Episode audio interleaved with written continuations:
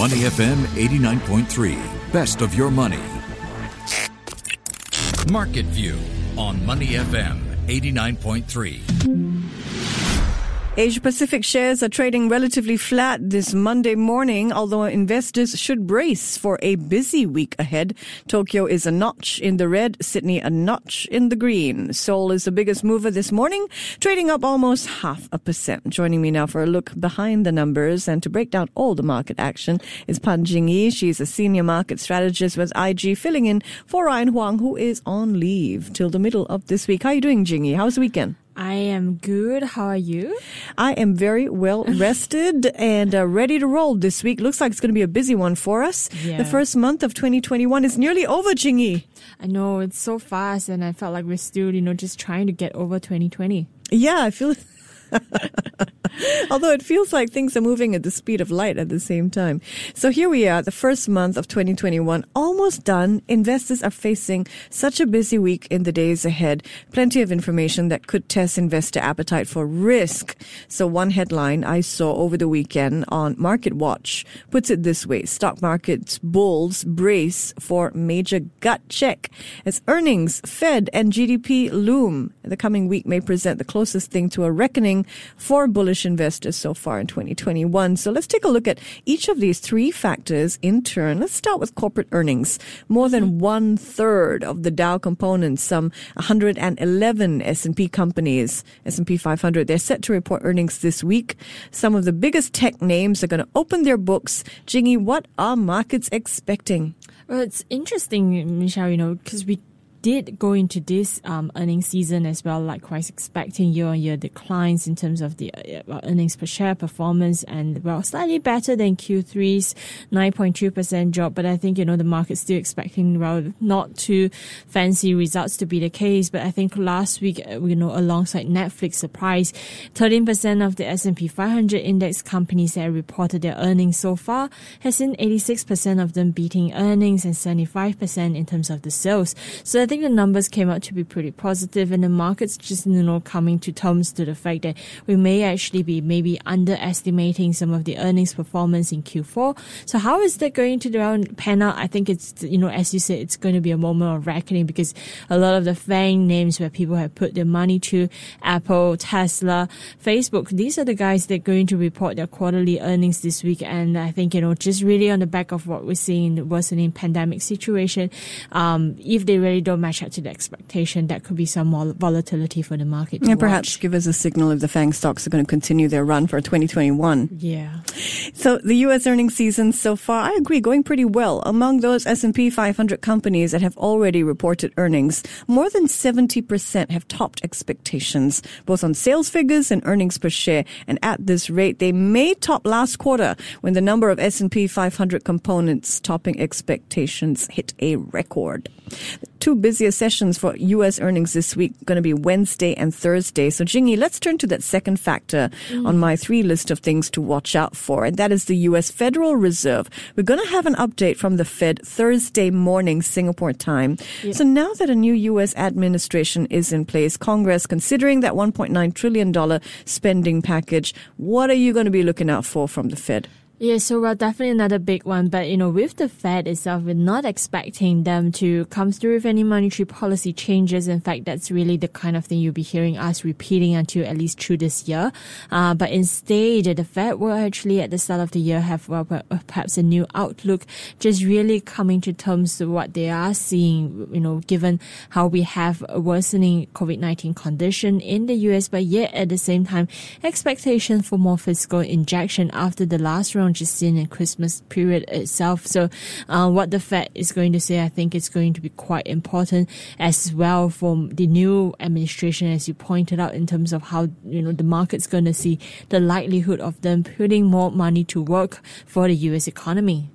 On Thursday, a day after the Fed's decision, markets participants will receive an official report card on the health of the U.S. economy. Now, many observers expect fourth quarter growth to come in at around 4%. Do you agree with that assessment, Jingyi? And how do you think markets are likely to react? Yes, so well, certainly, Michelle. I think, you know, when it comes to the Q4 reading itself, it's been a quarter where we certainly seen elevated COVID-19 cases, hospitalizations in the US coming to, well, uh, quite a bit of explosive rate altogether. So, um, the market's definitely expecting the, the year quarter on quarter growth to slow to 4%. I don't think, you know, it's going to deviate too far from which, um, evidently a, quite a bit of a significant reco- slowdown from the recovery of 33.4% that you have seen in the third quarter itself. Um, I think one thing pointed that Emily just now on from CNBC had mentioned as well is in terms of how the well consumption itself, given the COVID nineteen restriction, could really be seeing quite a bit of a decline, um, and that with new movement restriction order, and we know for GDP accounting, that's a huge significant chunk of which. So, um, just going to be bracing for any disappointment, but you know any surprises here. I don't think the markets may be taking that too well either. Just really due to the fiscal stimulus hopes. So while the GDP for the US is expected to grow 4% in the fourth quarter. Other major economies not doing so well. Double dip recessions now expected in Japan, in Europe, and the UK, in part due to lockdowns and other actions intended to fight the spread of COVID-19. So investors, Jingyi, have been largely looking past the pandemic. How worried are you that COVID concerns could bring out the bears again? And Michelle, so I think there is this kind of mix in the short term, well, a little bit of a downer due to the fact that we have more movement restriction on us. But at the same time, you're getting this medium to longer term outlook of recovery. So, um, from what I'm seeing right now in terms of the price movements, I think they are certainly trading to what's been seen in the medium to longer term fundamentals. Um, I think so far what's been heartening has been the fact that some of the data hasn't come in to be as well bad as what we are seeing, but the new cases, even in in parts like China, New Zealand just recorded their first community cases today. Um, these are the kind of signs that it's worth continuing to monitor. But as far as US markets concerns, yes, there's been a slowdown, but I think it's not to the point where I will be too worried yet. I want to turn to the UK now. You would have thought British equities would be having a rough start to the year. After all, it just exited the European Union, and that is unleashing a huge amount of red tape, particularly for companies that export to the continent.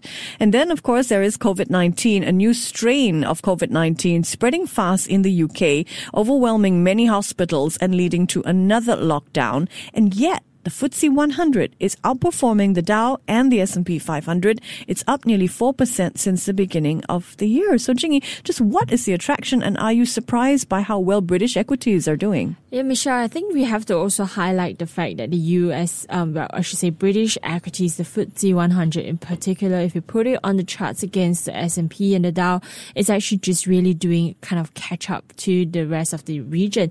Um, so I think, you know, what you are seeing with the US and the Dow is that prices had largely surpassed that was seen before the COVID-19 pandemic hit. Um, they've gone on to record highs, whereas with the likes of FTSE 100, even though it's well in Q4 jumped 10% and year to date likewise up about 3.6%, really leading the kind of charge here. Um, it's still not at levels that were seen before the COVID-19 pandemic. I will liken that a little bit to our market here in Singapore as well. Um, so I think that's been the picture. So it's been suppressed both on the back of COVID-19 um, well, the kind of spread that's been seen in the UK, and of course with the kind of Brexit concerns that's been well lingering all along. But you know that's the change. I think people are starting to see that the UK is really moving ahead, leading um, in terms of well getting the mass inoculation going, and well also I think just really in terms of the Brexit deal, there were a lot of anticipation or expectation, fears that we could be seeing well a no deal Brexit, but they eventually did well dish out something.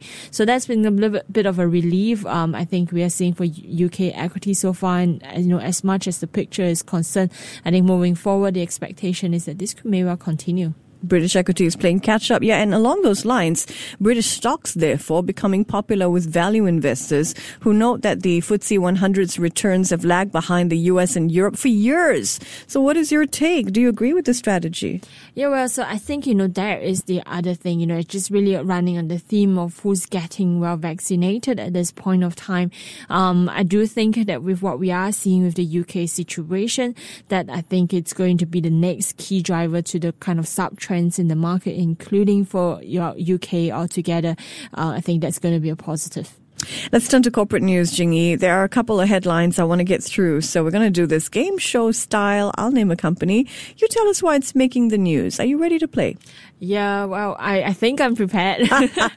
Here we go, CapitaLand. Yeah, so CapitaLand is one that's been announcing their profit guidance on Friday, and well, they are expecting a loss for the full year ending 2020, December 31st, and this is due to the impact of revaluations and impairments, as we well see many of these kind of companies is really dealing with this over the COVID-19 period. So um, generally, I think you know this come across as perhaps not too positive news. Yeah. CapitaLand has issued a profit warning. The developer likely lost more than 1.5 billion Singapore dollars last year. It is, though, still expecting to pay a dividend to investors. Next up, FJ Benjamin.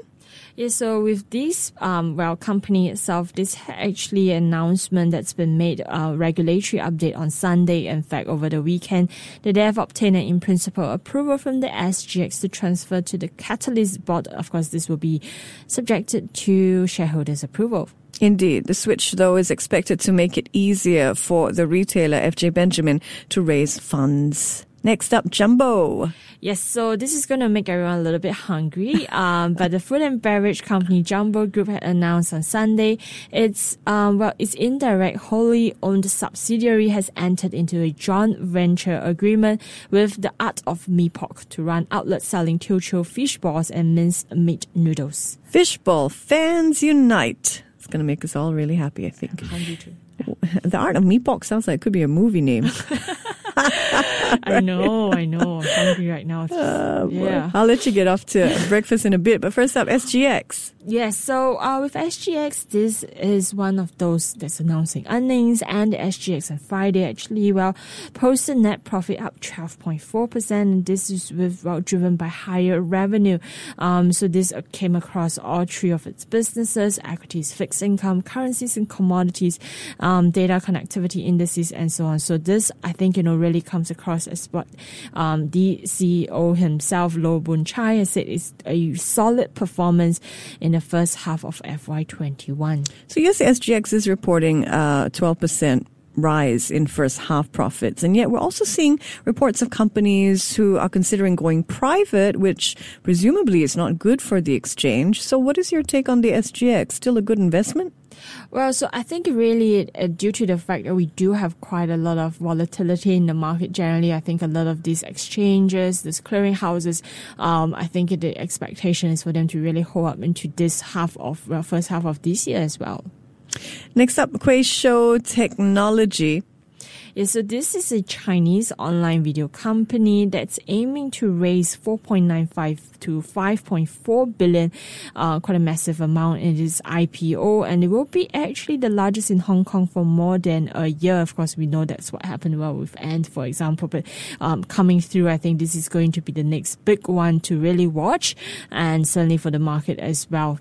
Yeah, this could be the world's biggest IPO, uh, rivaling Uber. So Kuaishou Technology, the main rival to ByteDance in China there. Let's check in on local stocks. The Straits Times Index dropped nearly 1% on Friday to drop below the 3,000 mark. It fell 25 points to 29.91. Jingyi, how's the blue chip index doing this morning? Well, so I would have to say that it does look like we're going to the start of the week with a bit of a positive sentiment cutting across Asia, a little bit, not too much.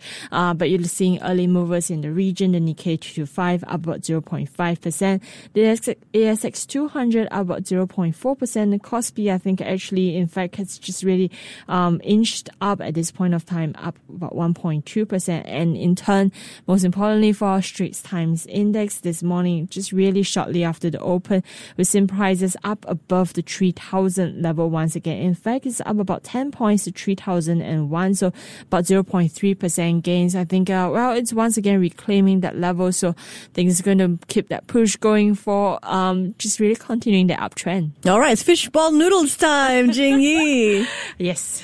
She's fun, Jingyi. You're listening to the show that's all about your money. I'm Michelle Martin. Before acting on the information on Money FM, Please consider if it's suitable for your own investment objectives, financial situation, and risk tolerance. To listen to more great interviews, download our podcasts at moneyfm893.sg or download the SPH radio app available on Google Play or the App Store.